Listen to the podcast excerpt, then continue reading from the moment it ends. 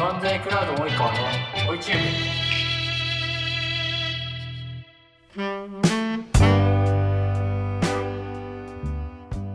じゃ少なくとも今日電通関係の人いるかどうかわかんないんですけど 一緒に。あのやっぱスタートアップとはそういう上から押さえつけるような感じでやっちゃダメなんだと。あの、うん、そういう形でかなり気を使ってあの、まあ、ある意味ボヤージュであるかカルタをこうグループの中にあの取り込みながらも、うん、でもなんかこう統制するっていうよりもこう緩やかに連携するっていうふうにして、うん、一方で例えば僕僕自身は昨年からあの電通の国内事業のこの統括しているこのボードメンバーの一員にもなったんですけどちょっとこう言葉を選ばずに言うとこう絡め取る感じの あの PMI をこうそろりそろりとあのゆるりゆるりとやりながらっていうふうにしてあまりこのカルチャー面とかでのこのハレーションが起きないようにすごく気を使ってやってるなとは思いますね。おでもそれは参考になりますね。なんか PMI 的な文脈で言うと。どうですか？この辺野内さんからするとなんかこう今のこのカルタのカルタと電通グループのこのやり方をそうですね。まあ10年以上前かな？の我々とはまた随分景色が違うかなと思うんですよね。あの私たちも持ち分法適用34%まであの電通が持ってた時代がありましたので、まあ、ある意味同じ経験を積んでます。であの時ってやっぱりその親会社というか、えっと、大手企業があのスタートアップというかあの子会社をある程度制御するというようなのがまあ普通だったと思うんですけども今はオープンイノベーションとかいろんなこう活動の中で大企業がいかにスタートアップと一緒に取り組めないかっていうラーニングが一巡して、えっと、ようやくあスタートアップの立場に立って、えっと、サポートをしないといけないんだ。自分たちだけこう成長しようとしちゃいけないんだっていうことがみんな各社で分かり始めたんですね。これこれがすごくあのいいことだと思ってまして、私も実はその、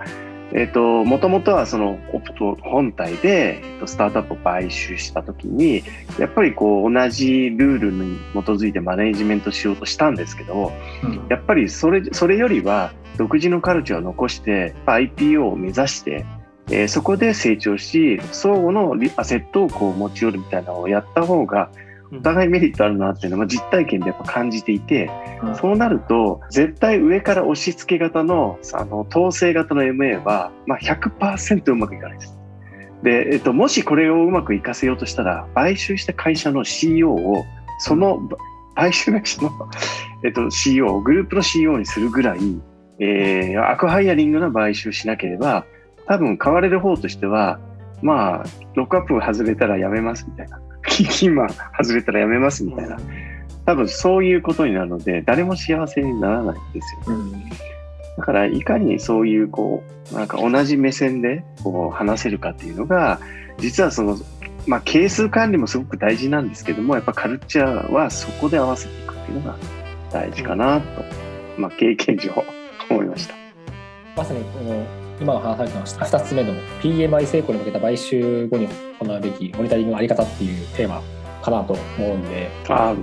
はい、そこについてちょっとじゃあ深掘りして話していきましょうか。実際今のお話でやっぱカルチャー面もあると思うんですけどそのカルチャー面をじゃあこう具体的にその多分僕が結構 M&A 触れる時だと結構社長社長同士で話してる時はうまくいたりするんですけどこれが買い手側のところで経営企画社長とかになった瞬間に割と崩壊してるケースを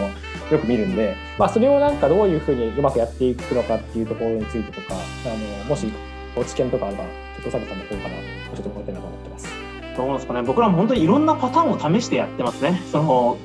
完全に100%取り込んで、あのやる場合もあれば、53、50数パーセントの保有にして、まあ、経営陣がやっぱり上場したいっていうふうに言ってるんで、まあ、連結はじゃ維持の上で、あの上場を目指して、僕らも支援していきますっていうスタイルの場合もあったりっていう形で、結構本当にこう事業内容であったり、その経営者のこうスタンスによって、僕らもこの、いわゆる連結への取り込み方の、この、あとカルチャーをこう、どこまで合わせるかとかっていうところっていうのは、かなり濃淡つけながら、まあ、試してるって感じですかね。うんまあ、本当はあの GE みたいなこの一つのこの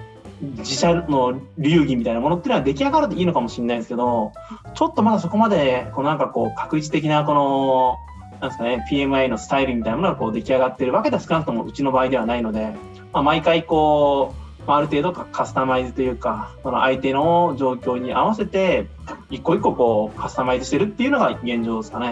ありがとうございます。ちなみになんかまあ今日は深川さんもいらっしゃるんで、その、まあ、組織面ものモニタリングもそうなんですけども、まあ、係数面というか、事業計画面とか、その辺の予実周りとかのモニタリングって、まあ、どういうふうに行っていくのが適正なのかっていうところについて、いやーこれそうですね。あのめちゃめちゃ難しいなと思っていてなんかその例えばデジタルホールディングスさんだとソールドアウトさんとかめちゃめちゃ独立性を保って、まあ、向こうも上場してるんでとかあると思うんですけど、えっと、うちのお客さんで割とそのグループ経営されてて係数面だけで見てうまくいってる会社さんって2つパターンあるなと思ってて、まあ、1つはあのまあ、子会社の方にそこまでこうココーポレートの管理面が強くないこう会社さんとかもあるじゃないですか小さいのででそこをホールディングで巻き取ってホールディングからま一定そのスキームを下ろしてあげたりとかシステム統合してあげたりして、ま、そこのあのリソースをこうちゃんと配分してあげる。そうすると向こうはやりたくないことやってくれて嬉しい。で事業に集中できるしホールディングは、まあ、ある意味その自分たちと同じような統一的なあの仕組みをあの、まあ、広げることができるっていうなんかそういうなんかこうやり方は結構うまくいっているなという印象を受けてまして逆になんかホールディングでこれやってるからお前らこれやれよドーンと下ろすみたいなのは多分結構大変なんだろうなと見ていて感じてまして、まあ、そこは一つリソースを巻き取ってあげる的な話はありそうだなと思ってますと、うん。ちょっとこうなんかい人の話になっちゃうんですけど、うんそれは1個とあとめちゃめちゃ実務的なんですけど会計ソフトはできれば統一した方がいいかなと思ってまして。あのというのも、はい、あのやっぱり M&A するときに、まあ、これ KPMG さんとかがよくやってるあの勘定科目統一の実務みたいなところで勘定科目がバラッバラになってるともう統合した時に何が何だかわからんっていうもう売上と営利ぐらいしかわかんないみたいな感じになっちゃうとなんかその自社で例えば固定費どんぐらい使ってるとかホールディングレベルで分からなくなるみたいなことは一定あるなと思ってましてなのでその中第一歩としてちょっと会計ソフトだけは仕組みを、まあ、例えば一部こうアカウントを上げるんでちょっとこれでやってくださいねみたいなのはあるなと思ってて、まあ、なんていうでしょう単体で使うようなシステムをいっぱい組み合わせて最後こう DIVA さんとか Excel で連結みたいにやっているよりかはそこは統一された方がスピーディーに見えるなと思っていてうちのお客様にも2パターンあってその各社で、まあ、例えばフリーさんとか使っ使ってて最後連結は DIVA で頑張ってるみたいな会社よりもやっぱり1個まるっとあの大きめのシステムでやってる方がその会計周りやっぱり早い。ので、まあ、そこをこうどう捉えられるかその独立性と統一性をどう経理のチームとか計画チームで納得度を持ってやるかっていうのが実務上は結構あの重要なのかなというふうに最近は見てて感じるところですね。まあ、すごく超実務的なんであの、うんお二人からするとめっちゃ実務的やなっていう話だと思うんですけど。いやいやいや、もうあのその通りだと思うな。でも、本当に統一できたら理想ですよね。理想ではあるけど、まあ、はい受ける側からすると、それ変えるのすごい大変ですよね。そうなんですよ。まあ、それ皆さんどうやって調整されてるのかな？いやーでもそうですね私もやっぱり統一してる状態での会社さんがすごいうまくいってるなっていうところしか見てなくて、うんそのなんていうんでしょう中でどうゴリゴリこうやっていったのかっていうところはあんまり分かってないのであんまりそこ語れないんですけどうん一つはやっぱり事業が近しいからこそできてるなっていう要素もあるなと思ってまして、例えばもうそもそもあの会計基準が違うっていう世界観もあるし収益認識基準が同じようなビジネスでも違うとかなってくると統一しても意味ないよねって話になっちゃうので、うん。まあ、ちょっとそれは一概には言えないっていうところもあるんですけど、えっと、例えば EC 系で統一して EC のグループ会社をバーッと使って作ってますみたいな会社さんとかだと、まあ、結構やりやすいのかなと思ってて逆にあれですよねデジタルホールディングスさんとかだともう一社一社結構事業違うのでうん、そこは結構バラバラといいますかそれぞれ独立してやってるんですか？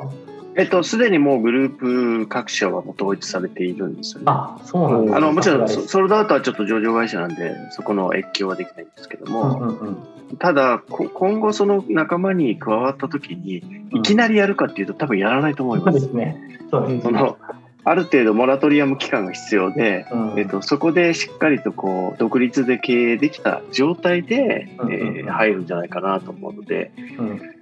うん、時間はかかるんじゃないかなと思いますけどいね。やそうですそねれか、あの、はい。買収前から合意して準備しておくっていう。よくあの、買収前から PMI が設計されていて、買収時にそれが実行されるっていうのが成功のモデルだってえー聞くんですよ。まああ確かに。そうなんですね。買ってから PM 書き始めると、うん設定すると、全然つ続かないので、先にやっちゃうっていうのは聞きますね。は良さそうね。はいだから時間かかるかもしれないですけども、うんあの、買収後は早いうんというのはあるんですね。うんいや確かにそうですね。で、あのうちにちょっとお問い合わせいただくケースで、なんか一個あるのは、なんかその、ディーバさんとか、あのああいうこう、まあ、連結会計システムをドーンって入れようとすると結構大変じゃないですか。なんですけど、Excel でじゃあこう各社が作ってるやつをこう、まあ、シートをいっぱい参照してくっつけていくってなると、そこの連携性が低くなっちゃうんで、うん一旦ログラスってあのある意味データベースなんですよ、うちってただの言ってしまうと。そこに管理会計機能がくっついてるだけなんで、そこに一旦データポンポン投げてもらって、単純連結をログラス上でまずやっておきたいっていう、ちょっと腰掛け的に使われるケースは一定あるなと思ってまして、まあ、そういうのはなんか一つ、あのなんて言うんでしょう、ブリッジ的になんかこう、そういうデータベースとかをちゃんとハブでかませるっていうのはやった方がいいなと思ってまして、やっぱり Excel でそれやり続けると各社バラバラの要素をこうくっつけてるとどっかでこう破綻するのでそれは最近よく見てるところかなと思ってますね。うんポジショントークっぽく聞こえちゃうと思うんですけど。いや、でも深さんのところそれが強みでしょ、だから。うんそのもう各社バラバラにやってますっていうのと、一旦共通したところに入れましょうっていう強みだとそうですね。そこは結構ライトにできるので、あそこはありますね。ただ本当厳密にやろうとすると、まあ予算はいいんですけど、実績はやっぱり連結会計システム使った方がいいので、うんまあ IBM のコグノスさんとか、あのディーバさんとか、そういうのを使ってるって会社多いですね。うん。うんはい。確かに。なこういうなんか PMI のなんかそれこそカルタさんの IR とか見るとすごいわかるんですけどこの移行のこうタタイミングのこのなんか慎重感をすごい決算説明しようかなそれ感じてくるんですけど あれあれすごいなんかめなんか名人芸必要ですよね。このどのタイミングで何をこう統合していくのかみたいな。そういうのどういうふうにジャッジされてるんですか、うんまあ、うちの場合は結構かなりお互いこうそれぞれこう違う思想に基づいた会計のシステムがあって人事のシス体系があってっていうところだったのでこれをお最初の時点でいきなりこうドーンと統合するとかなりこう双方にいろんなハレーションが起きてこう PMI がうまくいかない可能性が結構高いなっていうふうに思っていたのでそれでこのまずカルタっていう持ち株を作って100%ぶら下げてっていうアプローチでちょっとこう緩やかな統合から始めて、まあ、結果まあ2年やって、まあ、それなりにこの統合がこうお互いの顔色も見えてきて、まあ、なんかもうちょっとこう踏み込んだ形でできそうだよねっていうのが見えてきたんでまず来年の時点でこのまあ会計周りもお人事周りもより一歩踏み込んだ形でこの完全にこの一つにしていくっていうのを今進めて、えーいますね。へー。あれ、宇佐美さん、ちょっと教えていただきたいんですけど、はいはい。そこあのうん。人材の交流っていうのは始まってるんですか、その始まっ旧はい。CCI 側にいらっしゃった方が、うん。ボヤージュ側に行く、はい。で、まあ、違う仕事をする、はい。こんなようなあのいわいわゆるあの交流っていうのは始まってる。始まってます。ただそれは今今現時点だとこのしいわゆる出向なんですよね。はい、なので個別結局出向だとやっぱりいろいろこの例えば有給どうするとかそれぞれの会社に紐づいた制度がどうしてもあるのでうんその後のマネジメントコストが結構高いんですよ。うんそうするとなかなかこのダイナミックな人の移動であったりとかここの部分に人をこう寄せてとかっていうのがやっぱ、ね、今のスキームだとやっぱやりにくいっていう部分があって。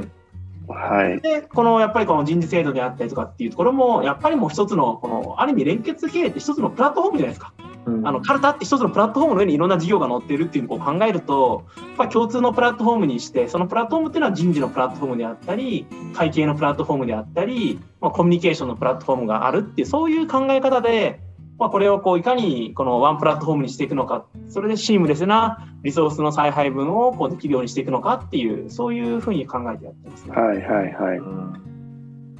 これちなみになんか今おっしゃっていただいたのコミュニケーションとか、まあ、会計とか人事とかいろいろあると思うんですけど、宇佐美さんの中でこう統合していくのに難易度が高い順で並べるとどの辺が一番難しそうって感じられてるんですか？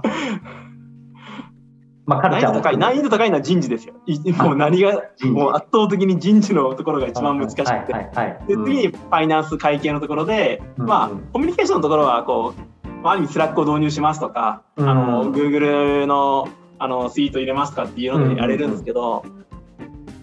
その順番ですかね。ただどれも結局運用が入ってくるんで結局その、一つに統一するっていう話と統一した後に実際にそれをこの運用ベースで載せてちゃんとこのこなれた感じでこの運用するっていうのはまた別の話なんでうん。あの運用にまた載せていくっていうのはこうそれぞれのところでまたそれぞれでまたいろんなハレーションが最初起きるんであのいろいろ難しい部分はあります。う んいやー、想像を絶する大変そうさですね、人事は。評価制度ローム周りとかすごいいや、ロームとか評価とか大変ですよね。あ の今こう絶賛それをやってる最中で むっちゃむずむっちゃ難しいです。いや、それ、ものすごい難易度高いね。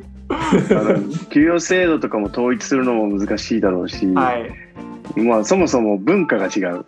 はい。うんうん、まあでもこれ今あのいろいろコミュニケーションしながらあの一つに取りまとめていくっていうのはまさに絶賛やってる最中です。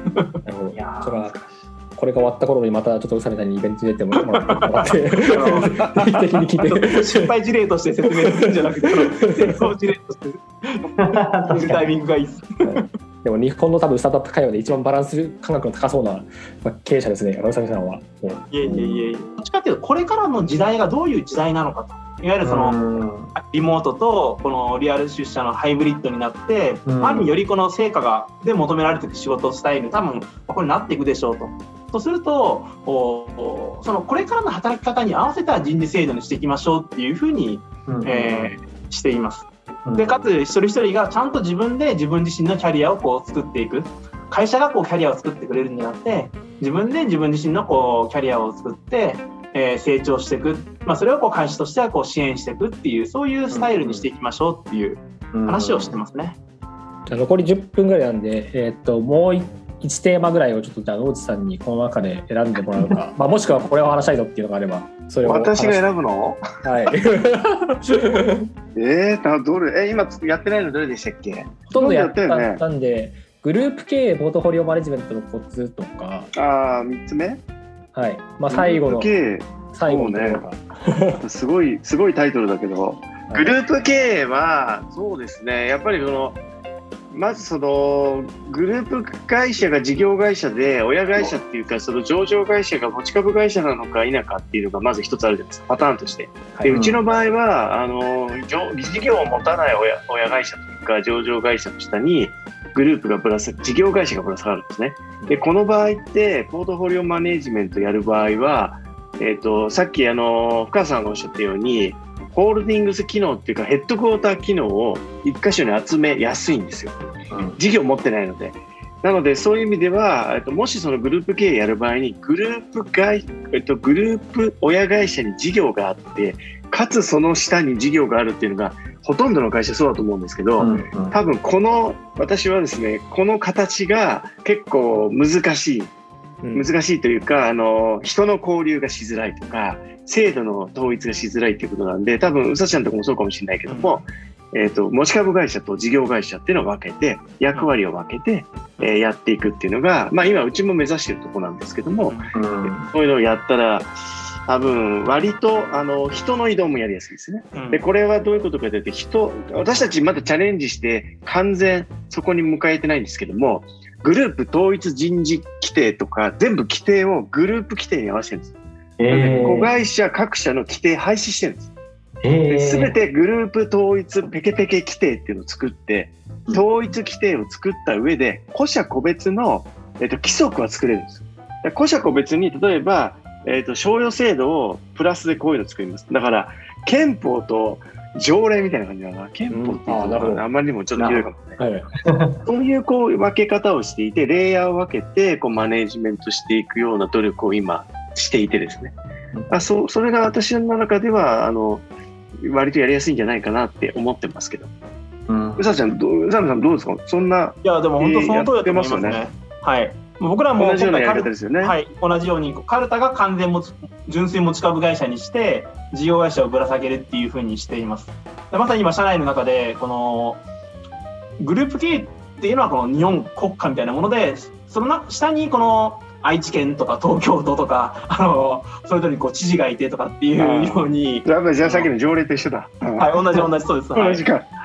だからこうどっちにいわゆるその遠心力と求心力とかっていう話になりやすいじゃないですか。このお俺らはもっと独立したいんだみたいなっていうような時にいや愛知県独立しないでしょみたいな。あのいわゆるその愛知県にこう所属してるっていう意識と日本国民っていう意識っていうのはこの相反するものではなくてこの全然そのオワードじゃなくてアンドのでできるものだよねっていうところの中でいかに日本国民まあある意味このカルタっていうこの会社のこのアイデンティティであったり、この部分は作りながらでも一方でその一個一個やっぱ事業に対しての求心力はそれはそれでやっぱりこうやっていかないとこの組織マネジメントできていかないのである意味独自性の部分はそこでこう作っていきながらっていうこのバランスをどうやっていくのかっていうのが、まあ、結構大事だなっていうふうにはあの思っていますね。うん。でその中で僕そうそう野口さんに聞きたいなと思ったのが、はい。この親会社からのいわゆる全社費の負担をどういう配布ルールで各個別の？この事業会社にこの振るのかこれ結構予算分割とかする上でもいやーこれはそうですね。かなり深淵なテーマじゃないですか。特にこう MA で来る来た会社っていきなりなんかよくわかんないけど MA されたらなんかわけわかんないこの全社費っていうのが負担されるようになってこんなんじゃ利益出ねえよみたいな話になったりとかっていうのがこの、そうですよね。あの、まあ、うちある程度、ここも、あの、いろいろ考えながら進めてきてるんですけど、もともとはですね、サイズの小さいとか、あの、創業間近であるとか、まあ、もっと言うと、外からあの来た会社とかっていうのに、えっと、あえてチャージせずに、チャージ比率を下げて、うんえっと、昔からいる本業であった広告代理事業とか、い。その周辺事業に、うん。まあ、チャージを寄せるっていう。もちろんそこの経営者はすごい、あの、面白くないと思うんですけども、うん。まあ、それを通してきたっていう歴史があります。えー、とちょっと、あのー変えたやり方あの変えたことが一つだけあって今までは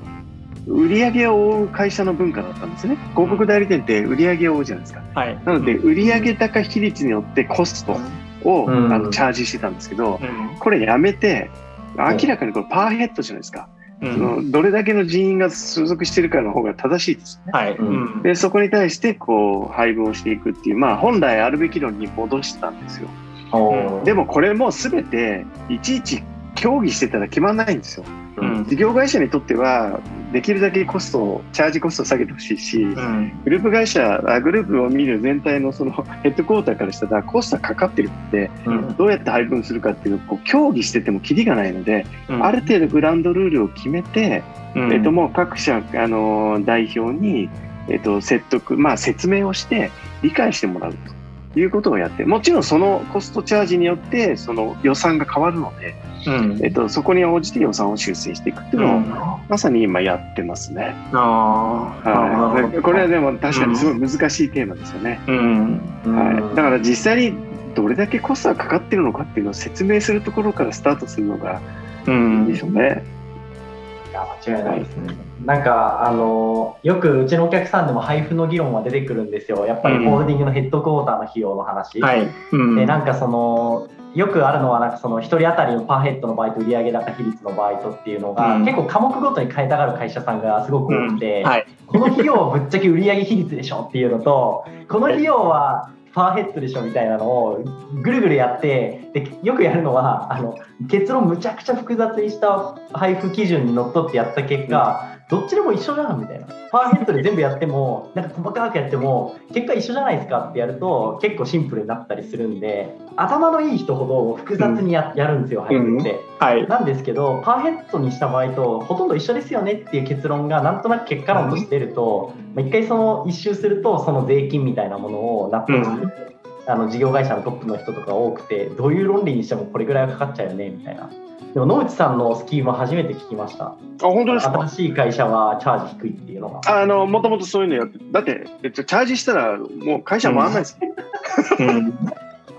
あとあと結局うちってそのグループでこう配当その親会社への配当もあるのでその配当成功がどうなのかっていうのもあるじゃないですか。チャージすればするだけ配当余力なくなってくるので結果的にはキャッシュは戻ってこなかったりするわけですよね。だから意外に自分の首を絞めるわけですよ。こうチャージを増やすを増やす。そこもこうバランスとって全体感を見ていかないといけないんだろうなと思うんですね。あ、それってあれなんですか、実会計上ヒットさせてるって、させるって話になってるんですか、今、御社だと。そう要は管理会計上じゃなくて、実際にチャージしてるっていうことなんですか？あ実際にあの、まあのまあ、連結相殺されますけども、えっと実際にはか各社の予算 PL、各社の独立の予算 PL でチャージしてますよ。うん、でもやっぱそこにはこう思想が必要だなと思いますね。あのどういう思想でこの配布するのか。このはいはい。やっぱり今あの深田さんがおっしゃったみたいにシンプルな配布ルールにしないと結局事業サイドの方がこの理解できないんで理解できないと結局そのコストをコントロールするっていうふうにやっぱならないんですよね。なんかこう、配布前営業利益とかっていうふうに言い始めて、いやいやこれ配布前営業利益関係ないからみたいな。あのはい配布前営業利益では黒字なんですみたいなっていうことを言い始めるんで。そうですよね。でも一方でそのううちのグループも配布前営業利益にしばらく管理してて皆さんがそれ意味ないじゃないですか。でだけど彼らの言い分としてはあのヘッドクォーターのアンコントロールなコストまでチャージされるとさすがにやってられませんみたいなことになるので、うんあそのアンコントローラブルなコストを、まあ、できるだけディスクローズするとかなんかそう、まあやっぱ対話が必要なんだろうなと思いますう。ん、そうですよね。いやーすごいもめちゃくちゃ盛り上がっちゃったんですけど、はい10時時間ですね。はい、はい、い。やーなんでよかったですもかはい。今日のやつは結構オフレートの部分が多いんで、まあ、記事になる部分はまあ大人な多分部分しか残らないと思うんですけど、はい、ちょっと出来上がりが楽しみな感じですけど。ぜひお、願いします。はい。はい、じゃあ2時になりましたんで、今日はこんな感じで、ありがとうございます。ありがとうございます。はい、どうもありがとうございました。はいどうも。失礼します。どうも。失礼します。